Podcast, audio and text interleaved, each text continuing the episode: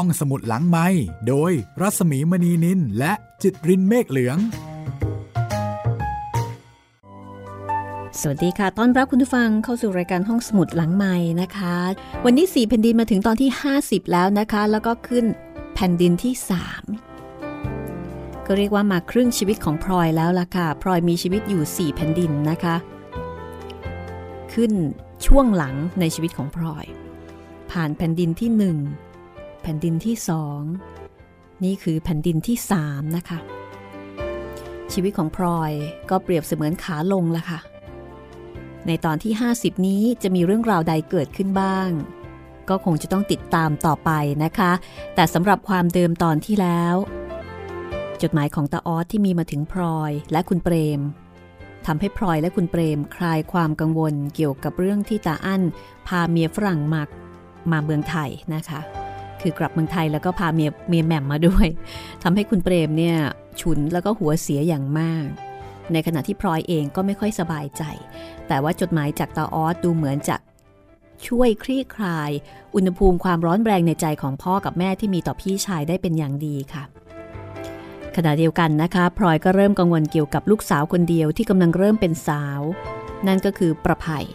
ซึ่งกำลังมีกิริยาที่ขัดหูขัดตาพลอยอย่างมาก เพราะว่าประภัยเป็นคนที่ชอบแต่งตัวเอาแต่ใจอารมณ์เยอะ สิ่งเหล่านี้พลอยไม่มีนะคะ ตอนนี้พลอยก็เลยได้แต่เฝ้ารอตาออสซึ่งเป็นลูกคนเดียวที่พลอยรู้สึกว่าเข้าใจพลอยมากที่สุด ขณะที่พลอยเฝ้ารอการกลับมาของตาออสค่ะ ก็เกิดเหตุการณ์สำคัญ เป็นเหตุการณ์สำคัญที่ไม่มีใครคาดคิดมาก่อน นั่นก็คือพระเจ้าอยู่หัวรัชกาลที่ 6 ทรงพระประชวรตอนแรกพลอยก็รู้จักคุณเปรมแค่ว่า พระองค์ประชวรพระนาภีคือท้องเสีย แต่จากนั้นไม่นานค่ะ พระองค์ก็เสด็จสวรรคตท่ามกลางความตกใจ และความเศร้าโศกเสียใจของประชาชนทั้งประเทศ และที่สำคัญนะคะ สิ่งนี้ เรื่องนี้มีผลกระทบกับพลอยและคุณเปรมโดยตรงค่ะ โดยเฉพาะคุณเปรม ที่รับใช้ใต้เบื้องพระยุคลบาทมาเนิ่นนาน คุณเปรมถึงกับเป็นลมสิ้นสติไปตรงหน้าพระบรมรูปในบ้าน และนี่ก็คือจุดสิ้นสุดแผ่นดินที่สองในชีวิตของพลอย แผ่นดินที่สองที่มีอะไรหลายอย่างเป็นสิ่งแปลกใหม่ เกิดขึ้นให้พลอยต้องเรียนรู้ปรับตัวแล้วก็ปรับใจ แผ่นดินที่สามจะมีอะไรบ้างนะคะกับวันวัยที่สูงขึ้นของพลอย ติดตามได้เลยนะคะสี่แผ่นดิน จากบทประพันธ์ของหม่อมราชวงศ์คึกฤทธิ์ปราโมทค่ะ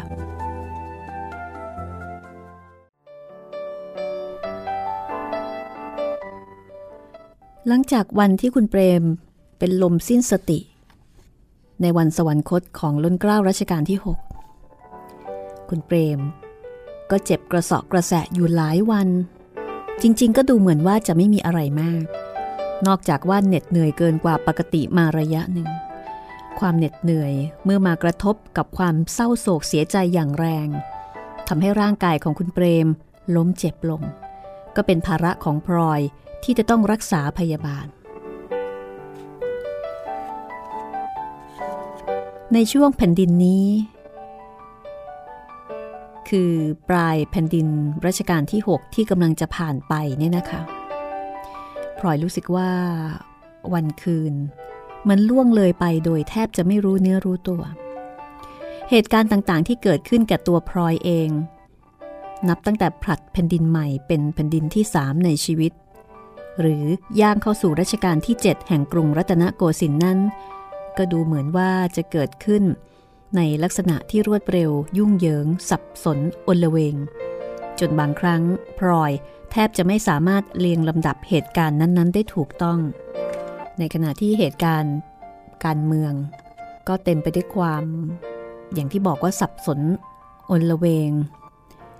จนกระทั่งพลอยก็จับต้นชนปลายไม่ถูก เหตุการณ์การบ้านก็ต้องมาเจอกับคุณเปรมที่สุขภาพไม่ดี ล้มป่วยกระสอบกระแสมต่อมา แม้ว่าคุณเปรมจะหายเจ็บแล้ว พลอยก็ยังไม่ได้หมดความวิตกกังวล เพราะว่าต้องคอยระวัง คอยมองตามคุณเปรมอยู่ด้วยสายตาที่เป็นห่วง และนับตั้งแต่วันสิ้นแผ่นดิน ก็ดูเหมือนว่าคุณเปรมจะแก่ลงไปถนัดตา คุณเปรมเลิกสนใจกับความเป็นอยู่ของตัวเอง การกินการอยู่การแต่งตัว แม้แต่ความสะอาดทางร่างกายเล็กๆ น้อยๆ คุณเปรม ก็ปล่อยประละเลยไม่ได้ใส่ใจเหมือนก่อน ใจของคุณเปรม ดูจะหมดอะไรตายอยาก หมดความสนใจในสิ่งแวดล้อม คุณเปรมเคยเป็นคนที่สนใจต่อชีวิตของตนเองและชีวิตของคนอื่นๆ การกระทำของคุณเปรมแต่ก่อนมา พลอยรู้ว่าเป็นไปโดยมีความปรารถนาที่จะรุ่งเรืองก้าวหน้า และความประสงค์ที่จะแสดงตนเองออกให้เป็นที่ปรากฏ ขณะเดียวกัน คุณเปรมก็สนใจในเรื่องของคนอื่น ว่าใครทำอะไรที่ไหน ใครจะดีจะชั่วอย่างไร แล้วก็นำเอาการกระทำคุณสมบัติ และผลของการกระทำเหล่านั้นมาเปรียบเทียบกับการกระทำผลการกระทำและคุณสมบัติของตนเอง ทั้งหมดนี้ก็ทำให้คุณเปรมมีความสนใจต่อชีวิต แล้วก็มีความกระหายต่อการเรียนรู้ใหม่ ๆนะคะ และก็เป็นกำลังผลักดันให้ชีวิตของคุณเปรมเนี่ยดำเนินต่อไปได้เรื่อยๆ แต่ตอนนี้ความกระหายนั้นมีเหลือแต่น้อย ตนเองจะเป็นอย่างไร คุณเปรมก็มีได้สนใจเหมือนแต่ก่อน คนอื่นจะเป็นอย่างไร คุณเปรมก็มีได้สนใจเช่นเดียวกัน แต่ก่อนที่คุณเปรมอยู่ในฐานะเป็นผู้ชี้ชวนให้พลอยดูโลก ดูเหตุการณ์ ความเปลี่ยนแปลง สิ่งแปลกๆ ใหม่ ๆ ต่างๆ ที่เข้ามาหรือว่าที่เกิดขึ้น แล้วก็เป็นคนที่เล่าให้พลอยฟัง พลอยเป็นผู้ที่อยู่ในฐานะ ผู้รับฟัง แต่ตอนนี้นะคะ ฐานะนั้นได้เปลี่ยนกลับกันไปพลอยกลายเป็นผู้เล่า เป็นผู้ชี้ชวนให้คุณเปรม มองเหตุการณ์ต่างๆ คุณเปรมกลายมาเป็นผู้ฟัง แต่ก็ฟังโดยไม่ได้สนใจอะไรมากมายเท่าไหร่ คุณเปรมเคยบอกว่า พระเจ้าอยู่หัวรัชกาลที่ 6 นั้น เป็นผู้ที่คุณเปรม มอบความรัก ความเคารพบบูชา และชีวิตจิตใจถวายไว้จนหมดสิ้น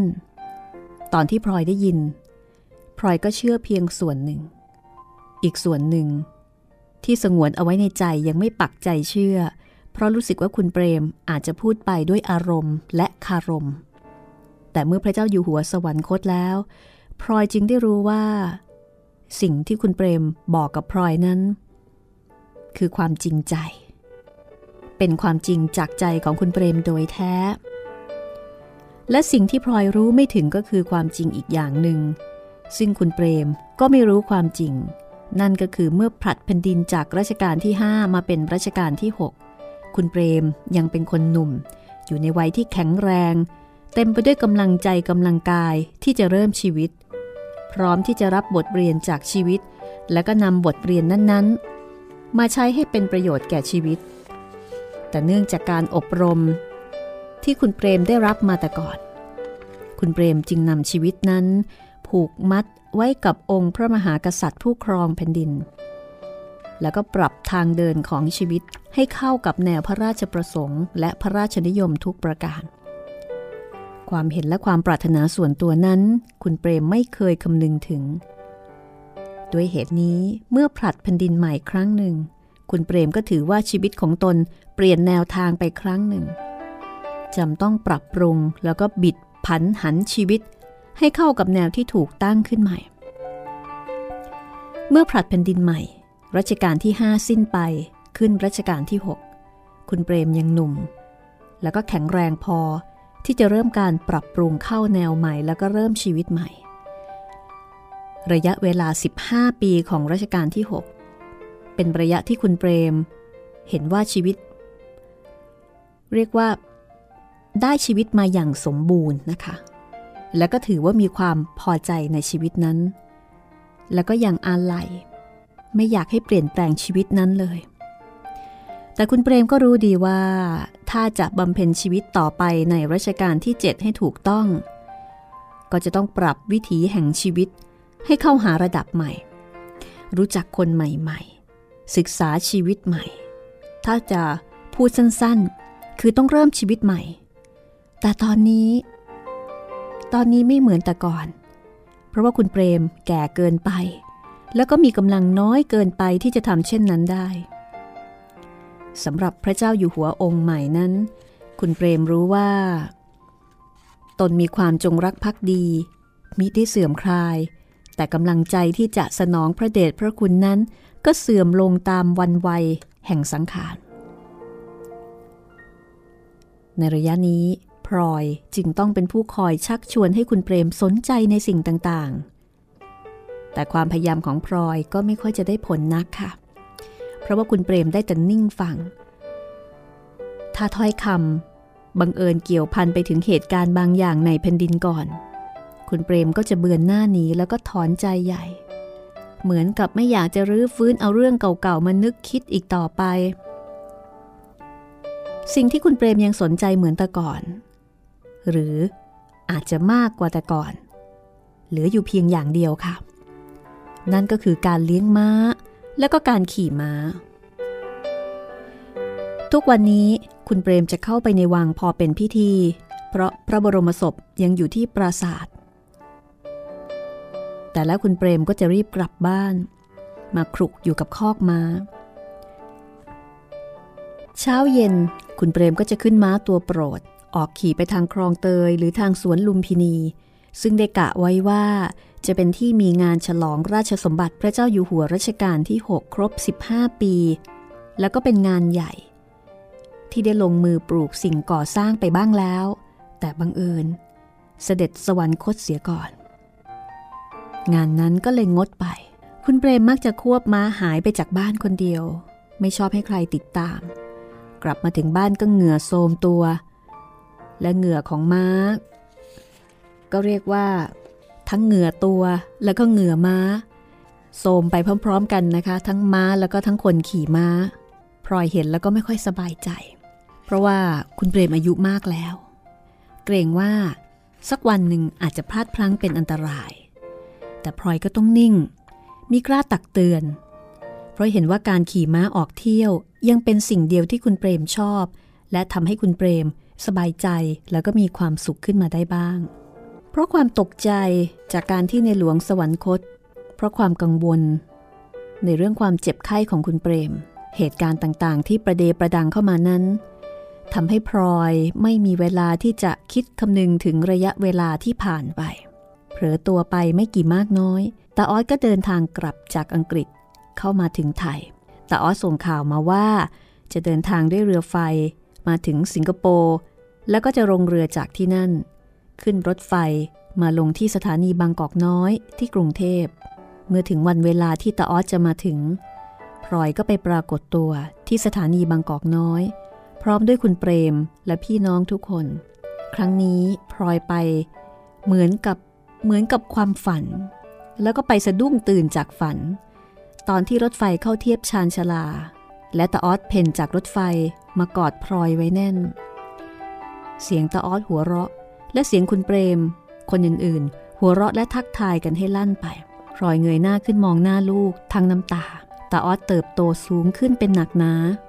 พลอยซึ่งยืนอยู่ชิดตัว ต้องแงนหน้าขึ้นดูจึงจะแลเห็นหน้าตาออสได้ หน้าตาของตาออสดูขาวขึ้น เป็นผู้ใหญ่ขึ้น แล้วก็มีร่องรอยของหนวดเคราขึ้นเคี้ยว แต่วิธีพูด วิธีหัวเราะ ตลอดจนสายตาที่มองดูพลอยและคนอื่นๆนั้นทำให้เห็นว่าตาออสยังเป็นตาออสลูกของพลอยคนเดิม ระยะเวลาร่วมสิบปี ไม่ได้ทำให้ตาออสเปลี่ยนแปลงไปเลย ในสาระสำคัญตาออสรวบตัวพลอยไปกอดอีกทีหนึ่งแล้วก็กระซิบว่า นิ่งเสียเถิดแม่ทำขี้อ้อนไปได้ ไม่อายคนเขาบ้างพลอยหัวเราะ รีบเช็ดน้ำตาให้แห้งสนิท ตาออดทักทายทุกคนอย่างสนิทสนม กราบไหว้คุณเปรมอย่างนอบน้อม พูดเล่นกับพ่อเพิ่ม คุณเชย แล้วก็หลวงโอสถ หันไปยิงฟันกับตาอั้น ตาอ้น และประภัยที่มารอรับ แล้วก็เดินเข้าไปเอียงแก้มจูบกับลูซินแบบญาติที่ดีของฝรั่ง วันนี้เป็นวันที่พลอยเห็นคุณเปรมเบิกบานเรียกว่าเบิกบานแล้วก็ดูมีความสุขเป็นครั้งแรกนะคะ เสียงคุณเปรม พูดดังด้วยความดีใจเกินกว่าปกติว่า ออสสูงกว่าพ่อเป็นกอง ไหน มายืนเทียบกันดูทีหรือ จะสูงกว่ากันสักเท่าไหร่ แต่ออสก็เข้าไปยืนข้างๆ ตามที่คุณเปรมสั่งพลอยก็มองดูด้วยความปลื้มใจ ว่าตาออสนั้น สูงกว่าคุณเปรม ประมาณสักฝ่ามือหนึ่งเห็นจะได้ ระหว่างที่คนใช้กำลังขนของ แล้วก็ยกของลงจากสถานีรถไฟนะคะเออลงจากรถไฟ พลอย ก็อดเหลือบมองดูไปทางประตูรถไฟไม่ได้ว่า จะมีใครเดินตามตาออสอีกหรือเปล่านะคะ มองครั้งหนึ่งก็ไม่เห็นมีอะไร มองครั้งที่สองที่สามก็ไม่เห็นมีอะไรตาออสเนี่ยจับสังเกตได้ ก็อมยิ้มอยู่ในใบหน้า พอขนของลงจากรถไฟเสร็จเรียบร้อย ทุกคนก็เดินไปลงเรือยนต์ที่คุณเปรมจัดมาเฉพาะเพื่อข้ามฟ้ากลับบ้าน ในเรือนั้นไม่มีใครนอกจากตาออสพลอย คุณเปรม แล้วก็ญาติพี่น้องที่ไปรับตาออสซึ่งนั่งอยู่กับพลอยก็เลยถามเบาๆว่า แม่พอใจหรือยังว่า ลูกกลับมาคนเดียว ไม่ได้เอาใครตามมาด้วยพลอยหัวเราะด้วยความโล่งอก เอื้อมมือไปบีบแขนตาออสด้วยความพอใจ เสียงตาออสพูดต่อไปว่า แม่อย่าเอะอะไป พี่อั้นเขากำลังมองมาทางนี้ เดี๋ยวเขาจะโกรธเอา แต่พลอยก็รู้ว่าถ้อยคำที่พูดนั้นไม่มีใครจะได้ยิน เพราะว่าเสียงเครื่องยนต์ในเรือเนี่ยดังกรบอยู่ตลอดเวลา ครั้งนี้ญาติพี่น้องที่ไปรับตาออสไม่มีใครปลีกตัวกลับก่อน คือครั้งที่แล้วที่รับตาอั้นเนี่ย เนื่องจากว่ามีความอีหลักอีเหลือนะคะ กับการที่ตาอั้นพาเมียแหม่มกลับมา ทุกคนก็ไม่รู้จะทำยังไงถูกก็เลย แยกย้ายสลายตัวกลับไปก่อน แต่ครั้งนี้เนี่ยทุกคน ก็เรียกว่าอยู่ในอารมณ์ชื่นมื่นมีความสุขนะคะ ต่างก็รับเชิญจากพลอยให้มากินข้าวกลางวันด้วยกัน ด้วยความยินดี พอถึงบ้านพลอยก็พาตาออดไปอาบน้ำผลัดเครื่องแต่งตัว ความสุขของพลอยในวันนั้นดูเหมือนจะเต็มเปี่ยมถึงขีดสุด เพราะว่าได้ปฏิบัติต่อลูก ดูแลลูก ซึ่งเพิ่งกลับมาถึงใหม่ ๆ ด้วยตัวของตัวเอง และด้วยความรู้สึกที่มีสิทธิ์อย่างสมบูรณ์ ไม่มีใครมากีดกันแก่งแย่งตาออดอาบน้ำแล้วก็แต่งตัวด้วยเสื้อผ้าป่าและกางเกงจีนที่พลอยหาไว้ให้ กางเกงแพรนั้นสีดำด้วยยังอยู่ในระหว่างไว้ทุกพระบรมศพ เสร็จแล้วตาออดก็มานั่งกินข้าว ซึ่งพลอยหาไว้ให้ด้วยความหิวกระหาย ด้วยความอริดอร่อย สมกับที่ได้จากกับข้าวไทยไปนานทำให้พลอยกินไม่ลง ได้แต่นั่งอมยิ้ม มองดูลูกด้วยความอิ่มอกอิ่มใจจำเลืองไปดูคนอื่นที่นั่งกินข้าวอยู่ด้วย ก็เห็นคุณเชย หลวงโอสถและพ่อเพิ่ม ก็นั่งอมยิ้มดูตาออส ด้วยความพอใจเช่นกัน แตาออสกินข้าวอิ่ม แล้วก็บอกว่า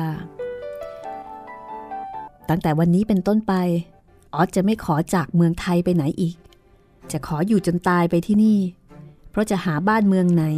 ที่สุขสบายไปกว่านี้ไม่มีอีกแล้ว ก่อนไหนเขาว่าที่เมืองนอกอะสุขสบายนักไม่ใช่หรือพอออสพอเพิ่มถามขึ้น ก็คงสุขสบายสำหรับคนที่ไปเที่ยวชั่วคราวเท่านั้นแหละครับ คุณลุง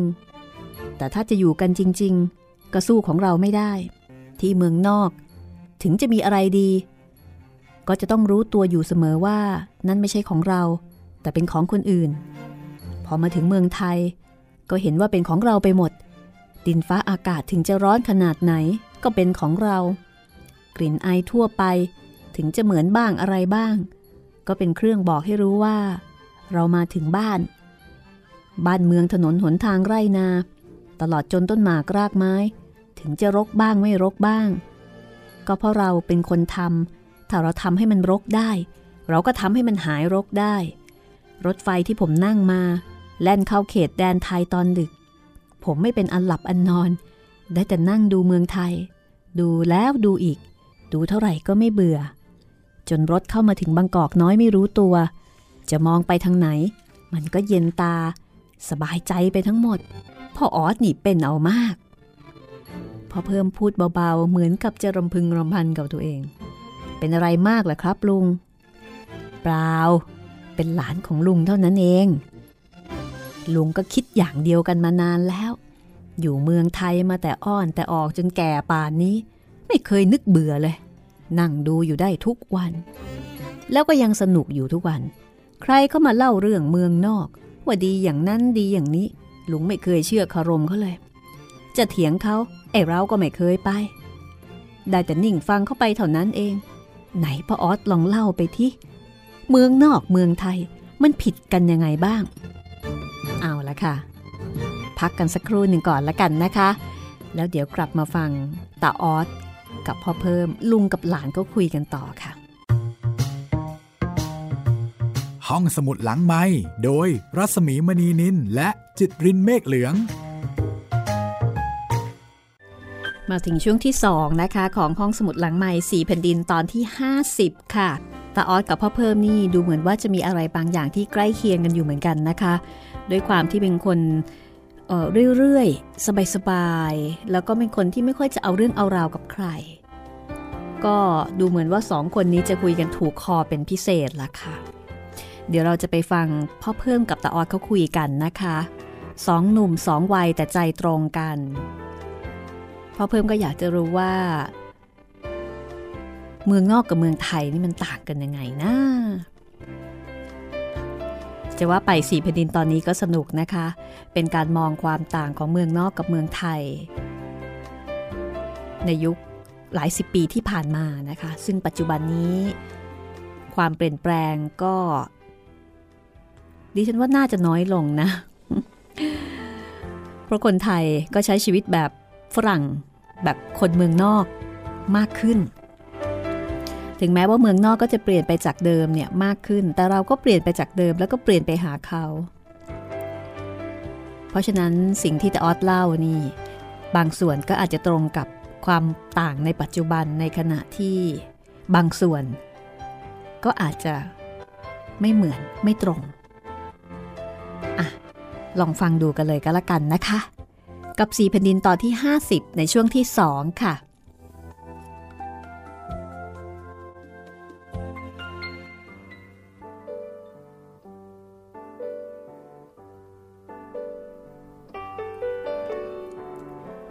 ตาออดบอกว่า ถ้าจะเล่ากันจริง ๆ ปีหนึ่งก็ไม่จบครับ แต่เอาอย่างนี้ก็แล้วกัน ผมจะเล่าให้ฟังแต่เรื่องใหญ่ ๆ ที่ผิดกัน เท่าที่นึกออก เดี๋ยวนี้ทั้งเมืองนอกและเมืองไทย ก็มีทั้งคนมีแล้วก็คนจน แต่ที่เมืองนอก คนมีเขาก็มีจริง ๆ แต่คนจนเขาก็จนจริง ๆ คนมั่งมีที่เมืองนอกนั้น ถ้าเขาไม่เห็นคนมั่งมีในเมืองไทย เขาก็คงจะต้องดูถูกว่าเราจน เพราะไม่ว่าจะเปรียบกับเขาทางไหน เราเป็นแพ้เขาไปทุกทาง บ้านช่องที่เราอยู่ ตลอดจนอาหารการกิน เราก็สู้เขาไม่ได้ ทรัพย์สมบัติก็ยิ่งแพ้เขาใหญ่ เพราะบ้านเราใครมีเงินแสนก็เรียกว่ารวย แต่ของเขามีกันเป็นสิบเป็นร้อยร้าน ทรัพย์สมบัติของเราตกทอดกันลงมา แค่ไม่กี่ชั่วคน แต่ของเขาตกทอดกันลงมาเป็นพันๆปี มันก็ต้องมาก แต่คนจนของเขาก็สู้คนจนของเราไม่ได้ แพ้กันหลุดลุ่ย เพราะของเราดินฟ้าอากาศช่วยให้อยู่ได้ อย่างคนที่มีอาหารการกินก็หาง่าย และที่สำคัญนั้นก็คืออากาศ เพราะเราเป็นเมืองร้อน จนจริงๆ จะนุ่งผ้าขม้าผืนเดียว นอนสาราวัดเราก็อยู่ได้ เย็นสบายดีซะอีก แต่ของเขาทำแบบนั้นไม่ได้ ถ้าทำก็คงจะถึงตาย จึงต้องหาเสื้อผ้าใส่กันหนาว แล้วก็หาไฟผิง บางทีห้องเล็กนิดเดียว อยู่ใต้ดินครึ่งหนึ่ง คนจนก็ต้องลงไปเช่าอยู่ เบียดกันอยู่ตั้งสิบกว่าคน หุงข้าวต้มแกง ซักผ้าหลับนอน จะทำอะไรอะไรก็อยู่ในนั้น หน้าต่างประตูจะเปิดก็ไม่ได้ เพราะกลัวหนาว ต้องอบกันอยู่อย่างนั้น น้ำท่าก็ไม่ต้องอาบ เพราะแพงสตังพอเปิดประตูเข้าไป กลิ่นตัวคนและกลิ่นอื่น ๆ ที่หมักหมมอยู่มันก็พุ่งออกมา เราวกับใครมาตีหน้าแงเราด้วยไม้พรองแต่ออดก็เล่ายาวเลยทีเดียวนะคะ ซึ่งอันนี้ก็เป็นประเด็นที่น่าสนใจว่า อืม คนจนของเขา ก็จนจริง ๆ จนแบบลำบากอัตคัดขัดสนจริง ๆนะคะ แต่คนรวยของเขาก็รวยแบบโคตระรวย คุณเปรมซึ่งนั่งฟังมานานก็ถามขึ้นว่า แล้วแกไปรู้มาได้ยังไงตาออดคือตาออดนี่เล่าละเอียดมาก ผมก็เที่ยวไปดูไปครับคุณพ่อ คุณพ่อส่งผมไปเรียนเมืองนอกทั้งที ก็อยากจะเห็นให้มันทั่ว ๆ คุณเปรมก็เลยสงสัย ถามบ้างว่า แล้วผู้ดีเขาอยู่กันอย่างไร แกได้ไปเห็นบ้างหรือเปล่า อารมณ์ประมาณว่า ไปดูแต่คนจน แล้วผู้ดีนี่สนใจเขาบ้างหรือเปล่า แต่ออดก็ตอบยิ้มยิ้มบอกว่าก็เห็นอยู่มากเหมือนกันเล่าว่าเพื่อนฝูงที่เป็นลูกขุนนางอยู่มหาวิทยาลัยด้วยกัน ชวนไปอยู่บ้านเวลามหาวิทยาลัยปิด ซึ่ง ผู้ดีของที่นั่นก็อยู่กันอย่างวิจิตพิสดารจะเอาอะไรจะเรียกอะไรได้หมดไม่มีอั้น แต่ออสบอกว่า ผู้ดีอังกฤษเขามีบ้านใหญ่ๆ อยู่นอกกรุง เนื้อที่บ้านมองสุดลูกหูลูกตา ตัวบ้านก็ราวกับปราสาทราชวัง ถึงเวลาเขาอยู่บ้าน เขาก็เชิญแขกที่ชอบพอมาอยู่ด้วย อยู่กันไปก็เลี้ยงกันไป กลางคืนก็เป็นต้องแต่งราตรี ใส่เสื้อเชิ้ตอกแข็งกินข้าวกันทุกคืน กลางวันก็เดินเล่นบ้าง เล่นกีฬาบ้าง ออกยิงนกยิงกระต่ายหรือว่าตกปลา หรือมิฉะนั้นก็ออกขี่ม้าไล่หมาจิ้งจอกบ้าง แล้วแต่ฤดูครับทำไมจะต้องไปขี่ม้าไล่หมาจิ้งจอก คุณเปรมสงสัยอีก เขาใช้หมาที่เลี้ยงไว้เป็นฝูงๆออกไล่ ส่วนคนก็ขี่ม้าตาม พอหมาไล่ทันก็กัดหมาจิ้งจอกตาย เขาบอกว่ามันเที่ยวลักกินเป็ดกินไก่ เอา ก็ยิงเอา หรือดักเอาไม่ได้หรือ แล้วกันคุณพ่อ ถ้าทำอย่างนั้นก็ผิดวิสัยผู้ดีอังกฤษสิครับ ใครไปทำเข้า เขาเห็นเป็นบาปกรรมใหญ่โต โทษถึงไม่มีใครครบทีเดียว อู้ว่าผู้ดีอังกฤษนี่ยิ่งหมาตัวเดียวก็ถึงกับไม่คบกันเทียวหรือเขาถือกันเอาเป็นเอาตายเชียวครับ เรื่องยิงนกตกปลาล่าสัตว์เขามีกฎมีเกณฑ์กันทั้งนั้น อย่างนกพวกไก่ฟ้า พวกนกกระทา เขาก็ยิงเป็นฤดูไม่ได้ยิงทั้งปี และจะยิงได้เฉพาะแต่นกที่กำลังบินเท่านั้น นกเดินอยู่บนดิน หรือนกที่กำลังเกาะอยู่ เขาไม่ยิงเป็นอันขาด บางทีนกมันเชื่อง เพราะเขาซื้อไข่มาฟักเลี้ยงตั้งแต่ยังเล็ก ๆ ต้องส่งคนเข้าไปไล่ให้มันบินก็มี เออ ป่าสูงๆของเขาเห็นจะมีมากกว่าของเรานะพ่อออสเขาจึงได้ล่าสัตว์กันเยอะ เปล่าครับคุณลุง ป่าเมืองฝรั่งนั้นผมไปเห็นทีแรก เขาต้องบอกถึงได้รู้ว่าเป็นป่า เห็นเข้า นึกว่าเป็นสวนต้นไม้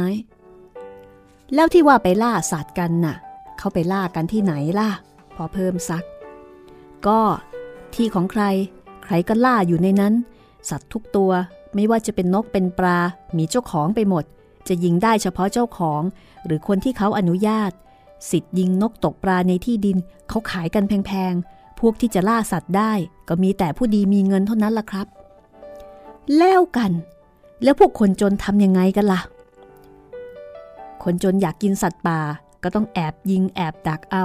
ปลาน้ำจืดก็แอบตก แต่ถ้าเขาจับได้ก็ถูกปรับหรือติดตาราง เพราะมีกฎหมายห้าม แต่ก่อนเมื่อไม่กี่สิบปีมานี้เอง เขาวางโทษถึงประหารชีวิตเชียนะครับ พอเพิ่มฟังแล้วก็ยกมือท่วมหัว สาธุ ฉันไม่อยู่แล้วเมืองอังกฤษ เกิดชาติใดฉันใดก็ขออยู่เมืองไทยเถอะ ไปอยู่ที่นู่นเป็นเศรษฐีก็ดีไป ถ้าอยากจนคงลำบากแย่ ผู้ดีเมืองนอกนี่นะพ่อออสกิริยามารยาทเขาเหมือนกับเราไหม หรือว่าผิดกันมาก คุณเชยถามขึ้นบ้างนะคะ ถึงจะผิดกัน ก็แต่ในรายละเอียดบางอย่างเท่านั้นแหละครับ เป็นต้นว่าเราไหว้กราบกัน เขาก็จับมือหรือคำนับ เรานั่งกับพื้น เขาก็นั่งเก้าอี้อะไรอย่างนั้น แต่ถ้าจะพูดถึงมารยาททั่วไป ก็เหมือนกัน ชั่วแต่ว่าคนอังกฤษเขาจะสำรวมมากกว่าเราสักหน่อยเท่านั้นเอง เมื่อผมไปถึงใหม่ๆ กิริยามารยาทที่คุณแม่หัดไปจากเมืองไทยใช้ได้ดีทีเดียวครับพลอยฟังแล้วนี่ แทบจะกระโดดเข้ากอดจูบตาออสด้วยความดีใจแล้วก็ภูมิใจว่าไม่เสียทีเลยที่ออสเกิดมาเป็นลูกแม่ ได้ทนุถนอมเลี้ยงดูอบรมมาทุกอย่าง ถึงลูกจะไปไหนไกลแสนไกลก็ไม่มีลืมแม่ หรือลืมการอบรมที่แม่ได้ให้ไว้ เสียงคนอื่นๆ คุยกับตาออสอย่างรื่นเริงต่อไปอีกนาน พลอยได้แต่นั่งกอดจูบลูกด้วยสายตาและด้วยหัวใจ ในส่วนของตาออสเอง ตาออสไม่อาจจะรู้ได้ว่าตั้งแต่กลับมาอยู่บ้าน ตนได้นำความสุขมาให้แม่มากน้อยแค่ไหนสำหรับพรอยนั้น ได้รับความสุขความพอใจจนเต็มเปี่ยม ประมาณไม่ถูก ทุกครั้งที่ตาออสวิ่งมาหา ขอให้โจงกระเบนให้บ้าง ขอให้เปลี่ยนกระดุมเสื้อให้บ้าง ตลอดจนของของกินบางอย่างที่อยากกิน เมื่อตาออสมาถึงเมืองไทยได้สักหน่อย คุณเปรมก็พาตาออสออกเที่ยวแสดงความเคารพต่อผู้ใหญ่ที่คุณเปรมนับถือ จากนั้นก็ไม่ได้ทำอะไรต่อไปอีกตาออสคงอยู่ต่อไปที่บ้านมิได้เข้าทำงานที่ไหน ส่วนคุณเปรมก็ดูเหนื่อยๆ ไม่ได้สนใจอะไรมากมาย ฝ่ายตาออสก็มิได้กระตือรือร้น พอใจที่จะนั่งนั่งนอนนอนอยู่กับบ้าน และได้อยู่ใกล้ๆพลอย ได้พูดคุยกับพลอยมิได้คิดถึงการข้างหน้า อย่างที่คนหนุ่มทั้งหลายควรจะคิดพรอยหยิบเงินให้ตาออสใช้เสมอทีละร้อยสองร้อยซึ่งตาออสก็ไม่เคยออกปากขอพลอยให้เท่าไหร่ก็ใส่ไว้ในกระเป๋าเสื้อ พลอยจะรู้ได้ว่าเงินที่ให้ไปนั้นหมดหรือยัง ก็ด้วยวิธีที่ต้องเดินดูเอาเองตาออสก็ดูเหมือนจะไม่ค่อยรู้จักความสำคัญของเงิน มีเท่าไหร่ก็ใช้เท่านั้น ซึ่งความจริงรายจ่ายส่วนตัวของตาออสก็ไม่มีอะไรมาก แต่ถ้าใครมีทุกข์มีร้อนมาขอเงินไม่ว่าจะเป็นคนในบ้านหรือมาจากที่อื่นตาออสก็มักจะเทกระเป๋าให้จนหมดทุกครั้งไป และถ้าจะว่ากันด้วยใจจริง พลอยอยากให้ตาออสอยู่กับบ้านอย่างนี้ไม่มีกำหนด เพราะการที่มีลูกอยู่ในบ้านตลอดเวลา ไม่ต้องมีธุระการงานที่ไหนนั้นทำให้พลอยอุ่นใจ สบายใจอยู่มาก แต่พลอยเองกลับต้องเป็นคนเริ่มคิดถึงการงานที่ตาออสควรจะทำต่อไป เพราะว่าตาออสเองก็ไม่ได้สนใจ คุณเปรมก็ดูเหมือน เหมือนไม่ได้นึกถึงเรื่องนี้พลอยก็เลยต้องออกมาเป็นตัวตั้งตัวตีนะคะ ในการที่จะให้คุณเปรมเนี่ยหางานให้ลูก วันหนึ่ง คุณเปรมดูอารมณ์ดี พลอยก็เลยเอ่ยปากขึ้นว่า คุณเปรม เรื่องงานตาออสคุณเปรมคิดเอาไว้บ้างหรือเปล่า ว่าจะให้ทำที่ไหน เราเคยพูดกันว่าถ้าตาออสกลับมา คุณเปรมจะเอาไปไว้ด้วยที่กระทรวง คุณเปรมถอนใจ ปล่อยแกอยู่อย่างนี้ไปก่อนเถิดแม่พลอย อย่าเพิ่งไปคิดถึงมันเลยไอ้เรื่องการงาน ฉันเองก็ยังไม่รู้ว่าอะไรเป็นอะไร และจะเป็นอย่างไรต่อไปก็ไม่รู้ ฉันเองไม่ว่าอะไรหรอก เพราะใจฉันก็อยากจะได้ลูกเอาไว้ที่บ้านสักคน แต่ฉันเกรงว่าทิ้งไปนานจะไม่ดี ออสยังหนุ่ม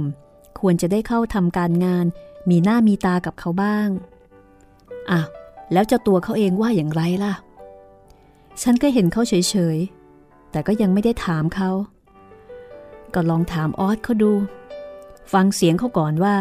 จะว่าอย่างไรบ้าง แต่ใจฉันกลับเห็นไปว่า เงินทองเราก็ยังพอมีอยู่ พอที่จะเลี้ยงลูกไว้เฉยๆ โดยไม่ต้องให้ทำการงานได้สักคนกระมัง คุณเปรมอย่าคิดอย่างนั้นจะดีกว่า ถึงเราจะมีเงินมีทองสักเท่าไหร่ ก็ควรจะหาการงานทำไว้ อยู่เปล่าๆ ถือว่าพ่อแม่มีเงินเลี้ยงได้นั้น ในที่สุดก็เสียคนไปทั้งนั้น พลอยพูดแล้วก็รู้สึกแปลกใจว่า เอ๊ะเดี๋ยวนี้นี่ตนกลับเป็นฝ่ายสั่งสอนคุณเปรมไปซะแล้วนะคะ ทีนี้พอพลอยไปถามตาออดตาออดก็กลับหัวเราะ แล้วก็บอกว่า ก็แล้วแต่แม่จะเห็นสมควร ลูกทำที่ไหนก็ได้ ยิ่งไม่ต้องทำเลย ก็ยิ่งดีโธ่ออดเลิกพูดเล่นเสียทีเถอะ เรื่องการเรื่องงานก็ต้องทำกันทุกคน วิชาที่ลูกเรียนมาจะใช้ทำอะไรได้ ก็ควรจะบอกให้แม่รู้ จะได้ช่วยกันคิดอ่านได้ถูก คราวนี้ตาออสเปลี่ยนสีหน้าจากหัวเราะเป็นเอาจริงเอาจัง ก่อนจะพูดกับพลอยว่า แม่ทุนหัวของลูก ลูกเองก็ไม่รู้ว่าจะไปทำอะไรจริง ๆ วิชาที่เรียนมาก็ใช่ว่าจะไปทำอะไรได้ ไม่เหมือนกับพี่อั้นที่เขาเรียนกฎหมาย เพราะวิชาที่ลูกเรียนมานั้นทำให้อ่านหนังสือเข้าใจ มีรสมีชาติกว่าคนอื่นเท่านั้นเอง จะว่าเข้าที่ไหนไม่ได้ ก็เข้าไม่ได้สักแห่งเดียว แต่ถ้าว่าจะเข้าได้ ก็คงจะเข้าทำได้ทุกแห่ง โธ่เวรกรรมแท้ๆทีเดียว อ๋อชอบพูดอะไรที่แม่ไม่เข้าใจเสมอ จะช่วยเป็นสติปัญญาสักนิดก็ไม่มี อยากได้อะไรอยากทำอะไรทำไมไม่บอกแม่ แม่จ๋าลูกถูกส่งไปอยู่ที่อื่นเสียนานหลายปี กลับมาถึงบ้าน ก็อยากจะอยู่ที่บ้านกับแม่ให้อิ่ม ไม่อยากกังวลถึงอะไรทั้งนั้น อยากแต่เพียงว่า ได้อยู่ใกล้ๆแม่ นอนใต้หลังคาเดียวกับแม่เท่านั้น ลูกก็เป็นคนเลี้ยงง่าย ไม่สิ้นเปลืองเท่าไหร่ แม่จะเลี้ยงลูกไว้สักคนก่อนไม่ได้เทียวหรือ สมมติว่า ลูกไปทำงานหาเงินเดือนได้มาเท่าไหร่ แม่ก็คงจะไม่ได้ไม่ดีอะไรด้วย ลูกก็คงจะใช้คนเดียวหมด ถ้าจะว่าถึงชื่อเสียง มีหน้ามีตาจากการงาน ลูกก็ไม่อยากได้ อยากแต่จะเป็นลูกของแม่ตลอดไป และชื่อเสียงกียรติยศนั้น ถ้าจะหากันจริง ๆ ก็คงจะมีเวลาอีกมาก ลูกเองก็ยังไม่แก่เท่า แม่จะอดใจรอไปหน่อยไม่ได้เท่าหรือคำพูดของตาออสทำให้พลอยต้องนิ่ง ไม่รู้ว่าจะโต้ตอบอย่างไร เพราะว่าคำพูดของตาออสนั้น เข้าไปสะกิดความในใจของพลอยหลายอย่าง ถึงจะโต้ตอบต่อไปก็คงจะไม่ตรงต่อความรู้สึกที่แท้จริงของตัวเอง เพราะว่าในใจจริงพลอยก็อยากเลี้ยงตาออสให้อยู่สบายๆที่บ้าน ไม่ต้องการให้ตาออสทำงาน คือคืออยากให้อยู่ด้วยกันแบบนี้ และตาออสก็ดูเหมือนว่าจะรู้ใจพลอย ในที่สุดค่ะ เรื่องการเข้าทำงานของตาออสก็เป็นเรื่องที่ต้องรั้งรอกันไป เพราะว่าในระหว่างนั้น มีงานพระบรมศพ เป็นเหตุให้คุณเปรมเนี่ยมีงานยุ่งต้องทำงานติดต่อกันทั้งกลางวันกลางคืนอยู่นาน พองานพระเมนเสร็จสิ้นไป คุณเปรมก็ดูเหมือนจะหายใจหายคอโล่งอก มีเวลาได้พักผ่อน เริ่มมีอาการดีขึ้น แต่พองานพระเมนเสร็จไปแล้วไม่เท่าไหร่ ก็มีข่าวพูดกันหนาหูถึงเรื่องการเปลี่ยนแปลงในวงราชการ ซึ่งกำลังเกิดมีขึ้น เสนาบดีกระทรวงต่างๆนั้น เปลี่ยนไปหลายกระทรวง และการเปลี่ยนแปลงอย่างใหญ่ ก็มีอยู่ในกระทรวงวัง อันเป็นกระทรวงของคุณเปรมเอง คุณเปรมเล่าให้พลอยฟังว่า มหาดเล็กราชการก่อน จะต้องออกจากราชการไปเป็นส่วนมาก โดยเฉพาะมหาดเล็กห้องพระบรรทม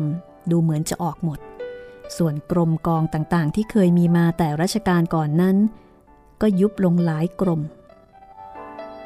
นี่ก็เป็นประวัติศาสตร์ ในช่วงเปลี่ยนแผ่นดินรัชกาลที่ 6 เข้ารัชกาลที่ 7 นะคะ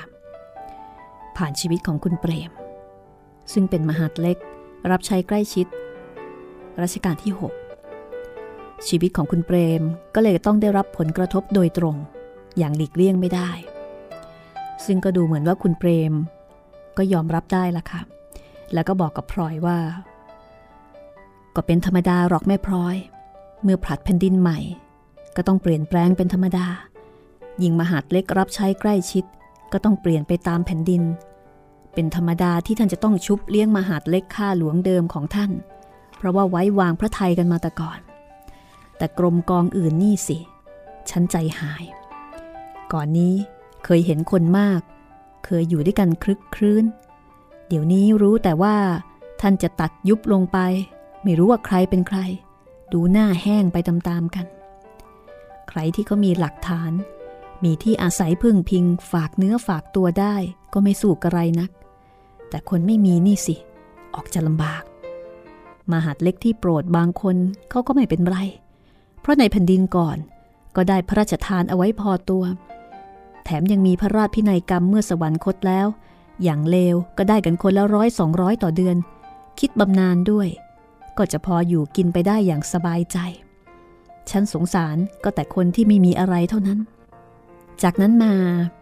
ข่าวตัดทอนยุบกรมกอง และปลดข้าราชการก็ยิ่งดังหนาหูขึ้นทุกที ใครๆ ก็คุยกันถึงเรื่องนี้นะคะ บางคนก็อธิบายให้เหตุผลว่า ความจำเป็นที่ต้องปลดข้าราชการนั้น เพื่อทำงบประมาณแผ่นดินให้เข้าสู่ดุลใช้คำว่า ดุลภาพนะคะ เพราะว่าขณะนี้ บ้านเมืองเข้าสู่ภาวะที่เรียกว่า เศรษฐกิจตกต่ำรัฐบาล เก็บภาษีอากรไม่ได้มาก เหมือนก่อน จึงต้องตัดรายจ่ายลงไปคำอธิบายเหล่านี้ กระทบหูเหมือนกับกระทบแผ่นหินผา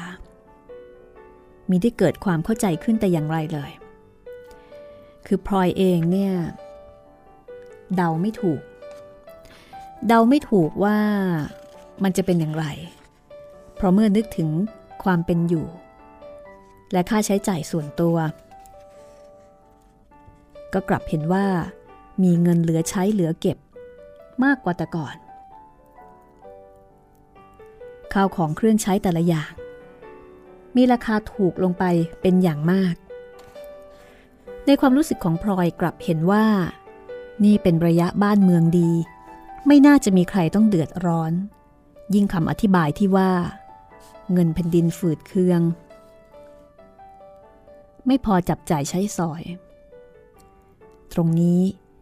ยิ่งทำให้พลอย งงงวย มืดแปดด้านทีเดียว เพราะว่าทรัพย์สมบัติเงินทองใน 12 ท้องพระคลังนั้นพลอยเชื่อว่ามีมากมาย สุดที่จะประมาณ จะหายไปไหนได้หมด คือพลอยก็คิดแบบผู้หญิง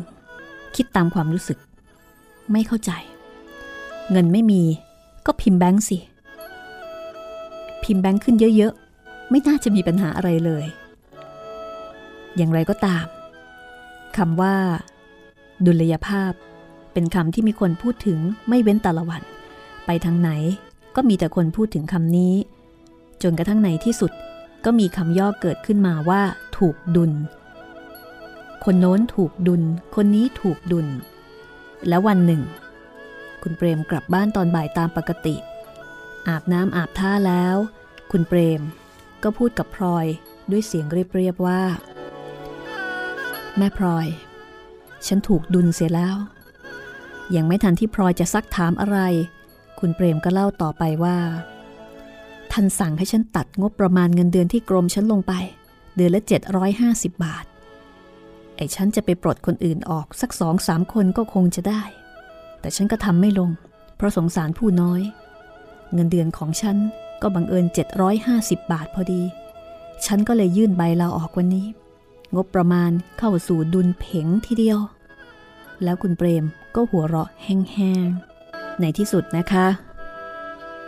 ชีวิตของพลอย ครอบครัวของพลอย ก็เกี่ยวข้องกับคำว่า ดุลยภาพ เข้าจนได้ ครอบครัวของพลอยจะเป็นอย่างไรต่อไปหลังจากคุณเปรม ถูกดุล ติดตามได้ตอนหน้าตอนที่ 51 กับชีวิตในแผ่นดินที่ 3 แผ่นดินของรัชกาลที่ 7 ที่มีการเปลี่ยนผ่านและเปลี่ยนแปลงอะไรมากมายเกินกว่าที่พลอยจะคาดคิด